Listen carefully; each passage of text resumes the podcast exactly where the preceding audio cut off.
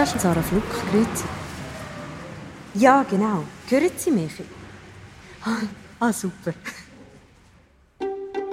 Der Basler Finanzier Dieter Behring sitzt bis sicher morgen Morgen in Haft. Es ist eigentlich nicht vorstellbar, dass so etwas in der kleinen Schweiz passiert. Dem Börsenguru werden gewerbsmäßiger Betrug und qualifizierte Geldwäscherei vorgeworfen. Das ist so ein bisschen das Schuldgefühl oder der Schock. Mehr moralisch gegenüber den Eltern. Ich bin Vanessa Sadetzky. Und ich bin Sarah Fluck. Wir wollen ergründen, wie der erfolgreichste Anlagebetrüger der Schweiz, der Dieter Behring, Hunderte von Leuten Millionen aus den Taschen gezogen hat. Wir erzählen euch, wie mein Papi den Großteil von seinem Familienerbe an genau diesem Mann verloren hat. Es geht um Gier, Schuld und die Beforderung der Schweizer Justiz.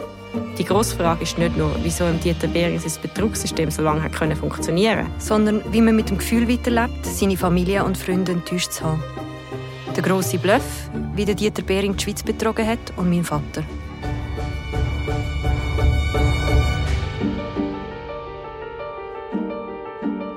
Episode 2 Von Wölf und Schaf.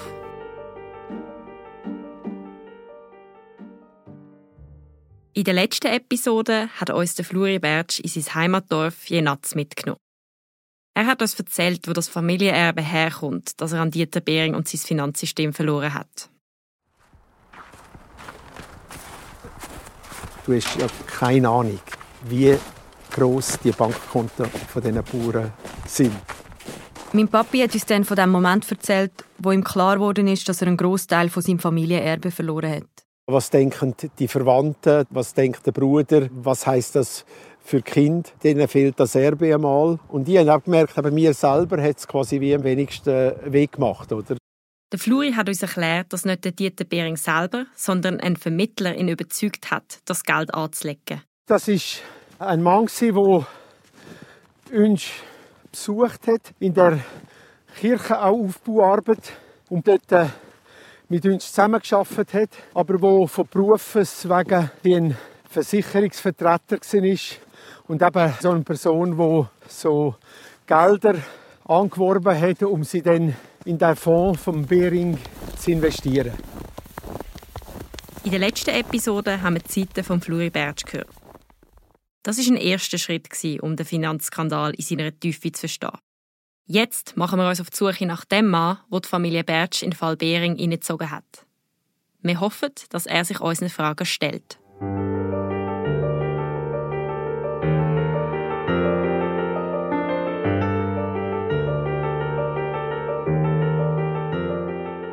Wir wollen an den Anlageberater herankommen, der mein Papi ins Betrugssystem hineingebracht hat. In den 2000er Jahren war er einer von vielen Vermittlern, der über eine Aussenfirma im Dieter Behring seinem System integriert war.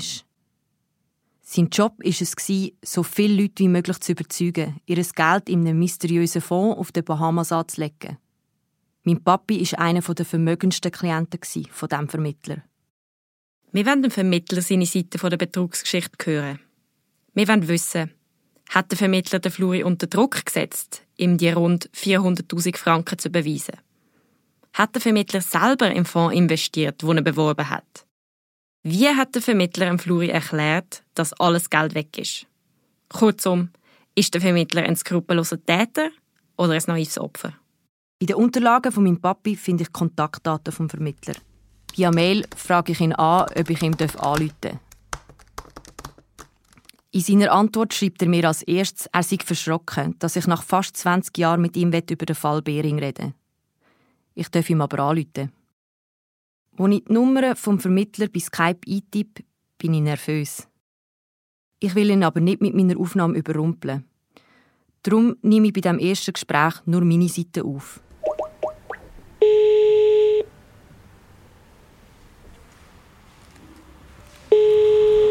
Das ist Sarah Fluck, grüezi. Das Gespräch verläuft lockerer als erwartet. Der Vermittler bietet mir schnell das Du an. Wir nennen ihn ab jetzt Harald, weil er anonym bleiben will. Ja, auf jeden Fall. Also ich bin Sarah. er scheint mir sofort zu vertrauen, wohl weil er meint, sich an mich zu erinnern. Er hat meinen Papi früher etwa die besucht.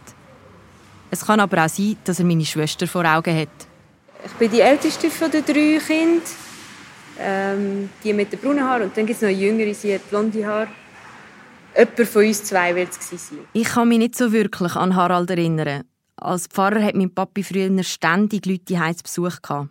Auf jeden Fall ist der Harald am Ende von dem Telefonat bereit, sich mit der Vanessa und mir für ein Interview zu treffen. Er meint, dass sei er meinem Papi schuldig, nach allem, was passiert ist.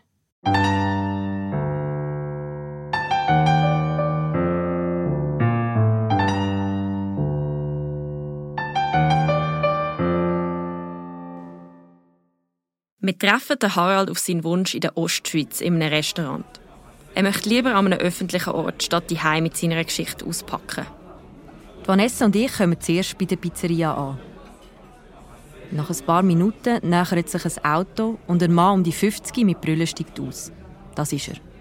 Er wirkt nervös, seine Schultern sind aufgezogen. Er schüttelt mir und dann der Vanessa kräftig die Hand. Die Pizzeria ist gut besucht. Wir nehmen an einem Randtisch Platz.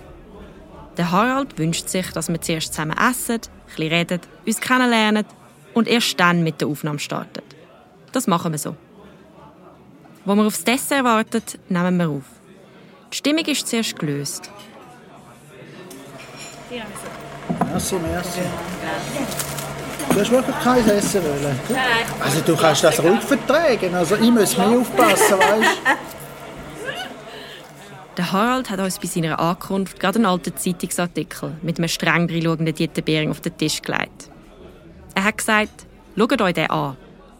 Ich versuche mit meiner ersten Frage herauszufinden, wieso der 20 Jahre alte Zeitungsschnipsel für den Harald so eine grosse Bedeutung hat. Du hast uns ja jetzt so einen Artikel gerade, äh, mitgenommen. Mhm. Kannst du mal erzählen, was, was, es, was es mit dem Artikel auf sich hat? Also der Artikel der ist ja vom Jahr 2002 wo in der Presse, also sprich in dieser Zeitung, eigentlich sehr detailliert äh, Dieter Behring vorgestellt wird als so quasi das Wunderkind im Bereich Geldanlage. Wenn man in dem Bericht liest, hat er ja eigentlich vor allem gesagt, dass er von dem Kapital nur einen Bruchteil, sehr, sehr Hochrisikokapital, volatil anlegt und der größte Teil wird fix verzinset. Und er noch selber gesagt hat, Gier hat bei ihm keinen Platz, oder? In dem Artikel vom Tagesanzeiger ist sehr unkritisch die davon, wie toll der Dieter Behring ist und auch wie sicher sein System sei. Man sieht, dass der Harald ein grosses Bedürfnis hat, sich zu erklären. Vielleicht auch sich zu rechtfertigen. Schließlich steht ja in der Zeitung, dass der Dieter Behring ein vertrauenswürdiger Mann ist. Selber getroffen hätte der Harald den Dieter Behring nur einmal. An einer Präsentation über sein Finanzsystem. Der Harald war damals als Vermögensberater bei einer kleinen Firma tätig. Und sein Vorgesetzter hat nach dieser Präsentation entschieden, mit dem Dieter Behring ins Geschäft zu kommen und Kundengelder weiterzuleiten. Also, als ich ihn das erste Mal gesehen habe, ich meine, er ist schon eine imposante Person. Er ist, er ist relativ groß, 90 bis 2 Meter. Er ist eine recht füllige Person, meistens schwarz angelegt. Und ja, hat das mit sehr großer Professionalität und Sicherheit präsentiert äh, wie jetzt das ganze System funktioniert. Und er hat das einfach kurz, ein paar Sachen hat er ein bisschen aufgezeichnet, aber sonst große Folien oder so hat er nicht gezeigt. Oder aus Keimgründen oder so hat er gesagt, dass niemand sein System kopieren könnte, hat er da gesagt. Oder? Die Leute haben ihm das geglaubt. Oder? Eine ganze Palette von Anlegern waren dort, gewesen, die sich das äh, wollen präsentieren lassen. Also es war ein Raum, alle mit Anzug, alle edel, so ein bisschen. Gut, das ist jetzt schon 20 Jahre her, aber wenn ich weiss, es sind einfach Leute, die auch Finanzinstitute sind. Ich weiss einfach mit Garantie, dass Banken Versicherungsgesellschaften, die einen Schweizer Brand haben, da mit involviert sind. Das weiß ich mit Garantie. Und das hat auch ein bisschen Eindruck oder Sicherheit gegeben? Hat ein Stück weit natürlich auch Sicherheit gesagt, wenn man denkt, ja gut, wenn, wenn solche Gesellschaften, die da dabei sind, dann gehe ich eigentlich davon aus, dass das Ganze verheben sollte, oder? Wir wenden jetzt aber nochmal ganz zurück an den Anfang von der ersten Begegnung zwischen Fluri und dem Harald. Ich möchte wissen, was sie beide für eine Beziehung haben und wie der Vertragsabschluss abgelaufen ist. Der Harald erzählt, er hat erfahren, dass der Fluri ein gewisses Kapital hat, von dem er nicht wüsste, was er damit machen soll. Und dann habe ich mich bei ihm gemeldet und er hat gesagt, ja mal, er lasse sich das gerne mal an und so weiter. Oder? Und dann hat man sich getroffen und so weiter. Und dann hat sich das Ganze so gegeben, eins fürs andere. Ja. Der Vertragsabschluss zwischen Harald und Fluri ist ganz locker verlaufen. Wie der Harald erzählt, hat ihm der Fluris Geld nicht in seinem Büro zugesichert, sondern in einem Kaffee. Oder eventuell auch beim Fluri daheim. Wir wollen vom Harald wissen, wie fest er denn mein Papi überzeugen musste, dass er das Geld anlegt. Sicher, dein Vater hat sicher die eine oder die andere Frage gestellt, zu Recht, oder? Er wollte ja auch. Aber er war jetzt nicht so, gewesen, dass er gesagt hat, da zweifelt er hundertprozentig, dass der nicht geht, er hat gesagt, ja, er muss sagen, mal, da finde ich eine gute Sache. Und, da, und wenn ich da sage, dann vertraut er mir da quasi. Und du, ja, von meiner Seite her kann ich jetzt auch nichts negativ sagen, sonst hätte ich so etwas gar nicht angeboten. Für mich bleibt in diesem Gespräch jetzt noch eine entscheidende Frage. Hat Harald selber aufrichtig an das System geglaubt, oder nicht? Und selber? Hast du auch investiert? Etwas Kleines haben wir auch gefahren, ja, richtig. Hättest du auch vor Gericht Wie ich gesagt habe, aufgrund von der Faktenlage oder, ist es sehr offensichtlich gewesen, dass, dass ich genauso ein Opfer war wie, wie die alle anderen auch. Diese Aussage bekommt noch mehr Gewicht, wo er uns auf dem Handy ein Dokument zeigt. Einer von seinen ehemaligen Klienten hat den Harald verklagt. Der Harald ist aber freigesprochen worden. Das Gericht ist zum Urteil gekommen, dass er zwar in einem betrügerischen System geschafft hat, er selber aber kein Betrüger ist.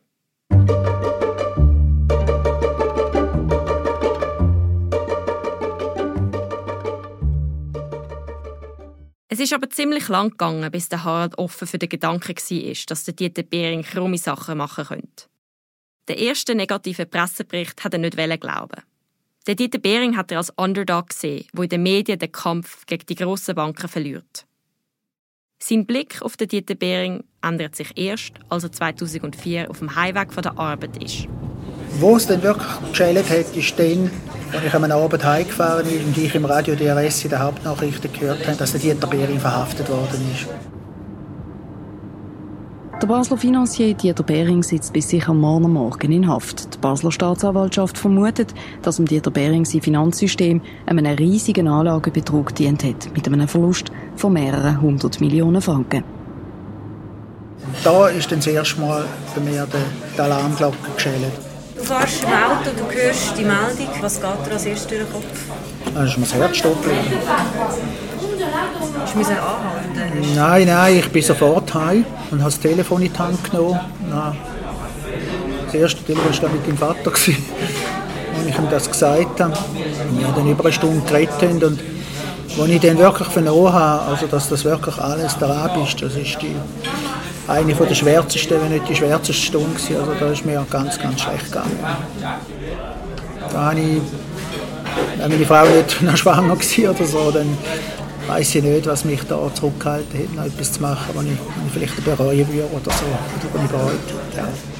Wieso hast du das Juri also hast du ihm als erstes angeboten? Wieso? Ich weiß das gar nicht mehr, was der Grund war. Also wenn ich ehrlich soll sein, weil ich irgendwie habe, dass der Flori auf seiner, will ich sagen, noch ein einen Horizont hat, der noch ein bisschen weitergeht, die ganze Situation auch noch ein bisschen anders einschätzen und vielleicht ein bisschen sieht, was da abgeht, weißt. Meinst du aufgrund von seinem Beruf? Ja, von seinem, von seinem geistlichen Bereich her, wo er einfach ein bisschen äh, das Gespür Wie war das Gespräch denn? Also das Gespräch ist ist sehr intensiv, aber sehr ruhig verlaufen. Also Es ist überhaupt nichts, auch von deinem Vater überhaupt nichts Kässiges oder vorwurfsvoll. Im Gegenteil, er hat mich eigentlich moralisch noch unterstützt und hat mir einer gesagt, jetzt langsam, jetzt schauen wir mal, was ist. Es vorgekommen, als würde dein Vater über den Dingen stehen, so irgendwie. Haben wir zusammen gebetet? Ja, das haben wir auch, das haben wir auf jeden Fall.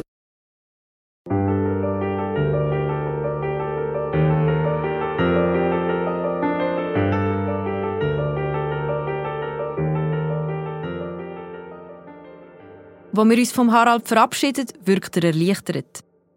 Die Vanessa und ich reflektieren, was wir aus dieser Begegnung mitnehmen. Was war denn dein allererster Eindruck, gewesen, wo wir ihn so gesehen haben dort? Ich hätte eigentlich auch so jemanden erwartet, der irgendwie so einen Eindruck machen will, wie jemand, der so sehr selbstbewusst auftritt. Das typische Verkäuferding. Aber ich bin verschrocken. Ich habe nicht gedacht, so, oh, das ist ein gebrochener Mann. Also es war eben auch so von der Körperhaltung. Er ist halt so einen sehr so eine vorüberbeugte Haltung gehabt, so ein bisschen, ja, ich habe gedacht, so, okay, gut, das wird jetzt sicher sehr interessant. Aber ich kann schon, also ich habe irgendwie gerade so das Mitgefühl in dem Sinn von, okay, das, das ist jetzt sicher nicht einer, der da irgendwie uns von oben herab irgendetwas erklären will, sondern das ist jetzt eben eher so ein jemand, der so ein eine Beichte ableitet. Was mich mega erstaunt hat, mhm. Ist, dass er nicht eine gute Finanzausbildung hatte. Also er war eigentlich ein Quereinsteiger im Beruf. Gewesen. Und das hat mich irgendwie mega schockiert. Mhm. Weil ich wieder finde, ja, da hätte man vielleicht mal fragen Also es ist nicht ein HSG-Abgänger. Mhm.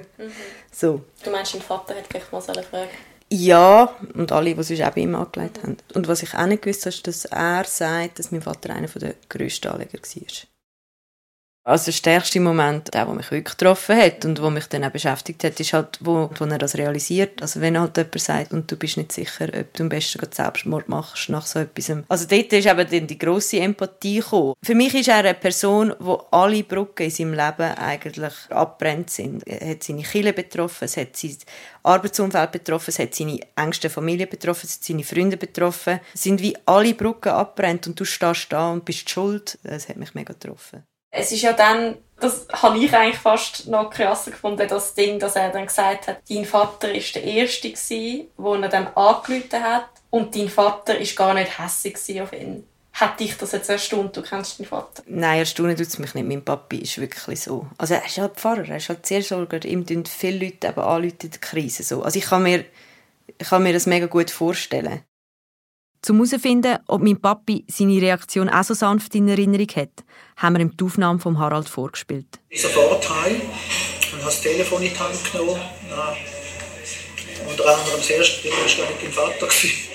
Magst du dich auch erinnern, dass er dir gerade so angerufen hat? Ja, ja, ich mag mich noch an das Telefon erinnern. Und ich weiß aber, dass ich selber für mich empfunden habe, dass ihm ganz schlecht geht. Dass das nicht irgendwie gespielt ist oder dass er jetzt da irgendwie drüber hinweg gehen will und so, sondern er ist wirklich, es ist ihm wirklich schlecht gegangen, oder? Und darum habe ich auch dann äh, versucht, jetzt nicht nochmal in die Kerbe zu schlagen, sondern so mehr in die Richtung. Aber es ist letztlich Geld oder so, oder? Und, und er, dass er irgendwie aufrichtig bleibt in dem, was gesehen ist und in dem, wie er es jetzt sagt und so, so in die Richtung.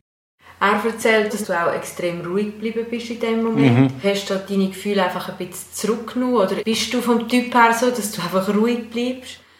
Wir haben das ja auch irgendwie mitbekommen, dass etwas geht. Das ist ja nicht die allererste Hinweis und so. So Mami und ich haben innerlich das wie schon quasi bewältigt kann. Wir haben es eine Art schon in den groben Zeug verarbeitet kann. Darum habe ich nachher bei ihm auch können, von Anfang an mehr auf ihn eingehen, als jetzt noch die Welle bei mir, die kommt, verarbeiten. Sind ihr heute noch Freunde? Ja, also quasi wie umpflegt. Vor einiger Zeit haben wir wieder mal bei ihm gemolden und dann tut er sofort zurück und dann redet man und so. Also es ist nichts dazwischen, aber jetzt nicht nachgepflegt. Aber es ist mehr einfach rein für die Distanz, weil er jetzt an der Ostschweiz ist und wir da und ich bin viel auf Reisen. So. Der Vermittler Harald gibt uns eine ähnliche Antwort. Was für eine Beziehung haben der Papi und du heute? weil mein Vater ja meistens irgendwo in der Weltgeschichte unterwegs ist, komme ich gar nicht dazu. Ich habe ihm schon ein paar Mal geschrieben und so, aber ich habe nie mal eine Antwort bekommen oder haben mal gratuliert oder so. Und er äh, hat sich aber nie speziell gemeldet. Er ist wahrscheinlich unterwegs. Also ich würde ihn gerne wieder mal sehen. Ich kann mich gerne mal mich und meine Familie einladen. Ich komme gerne vorbei. Er lässt dich grüßen und ich tue ihm das ausrichten. Wenn du kannst arrangieren kannst, dass wir uns mal alle noch mal sehen, dann wäre das super. Das versuchen wir auf jeden Fall. Als ich meinem Papi vom Harald seinem Wunsch nach einem Treffen erzähle, ist er gerade in Äthiopien. Er verspricht, sich nach seiner Rückkehr bei ihm zu melden. Ob mein Papi sich denn wirklich meldet, ist eine andere Frage.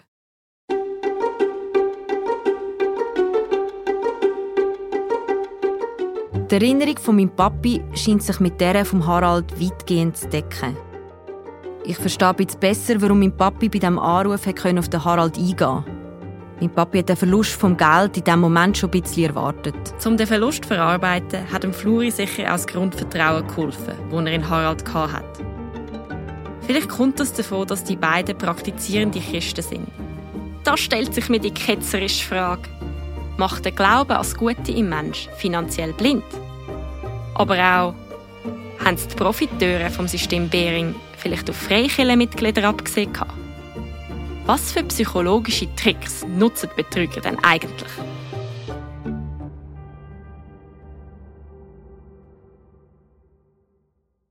Mehr in der nächsten Episode von «Der grosse Bluff», wie Dieter Behring die Schweiz betrogen hat und mein Vater. Ihr findet alle Folgen jetzt schon überall dort, wo es Podcasts gibt und auf den Webseiten und den Apps von allen Tamedia-Titeln. Mehr Inhalt rund um den Dieter Behring findet ihr verlinkt im Episodenbeschrieb. Der grosse Bluff ist ein Podcast von Tamedia. Redaktion, Recherche und Storytelling von Sarah Fluck und Vanessa Sadetzky.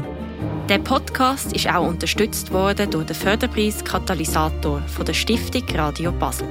Mitproduziert und gestaltet haben der Christian Weber, der Salomon Baumgartner und der Tobias Fluck. Musik komponiert haben die Sapphire Studios. Wenn ihr Fragen habt, dann folgt mir, Sarah Fluck, oder der Vanessa Sadetzky auf Twitter oder LinkedIn oder schreibt ein Mail an podcast.tamedia.ch.